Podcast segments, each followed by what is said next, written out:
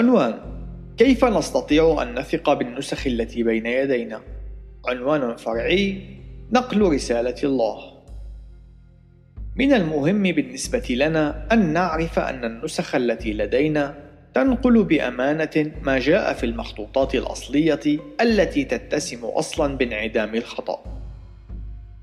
نحن لا نتحدث هنا عن إصدارات الكتاب المقدس، ولكن عن الآلاف العديدة من النسخ باللغات الأصلية والتي يعود تاريخها إلى قرون عديدة.